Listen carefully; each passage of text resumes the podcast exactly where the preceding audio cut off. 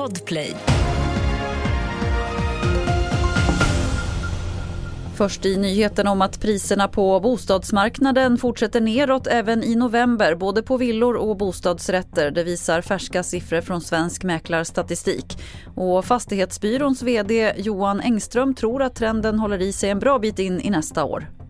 Det är klart att en, en räntesänkning till hösten tjugofyra kommer ju definitivt göra att man känner att okej, okay, nu kan jag känna en trygghet i min boendekostnad och hur jag ska räkna. Så att andra halvan tjugofyra tror jag faktiskt att vi kan se en, en svag uppgång på priserna igen.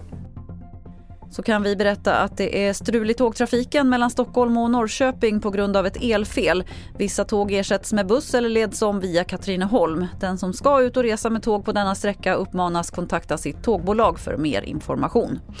Och till sist ska det handla om Gävlebocken, för i år har ett nytt oväntat hot mot dess existens dykt upp, nämligen fåglar, det rapporterar lokala medier.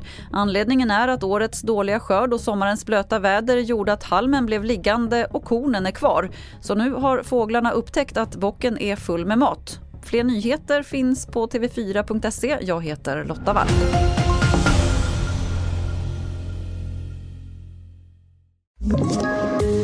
Tips från Podplay.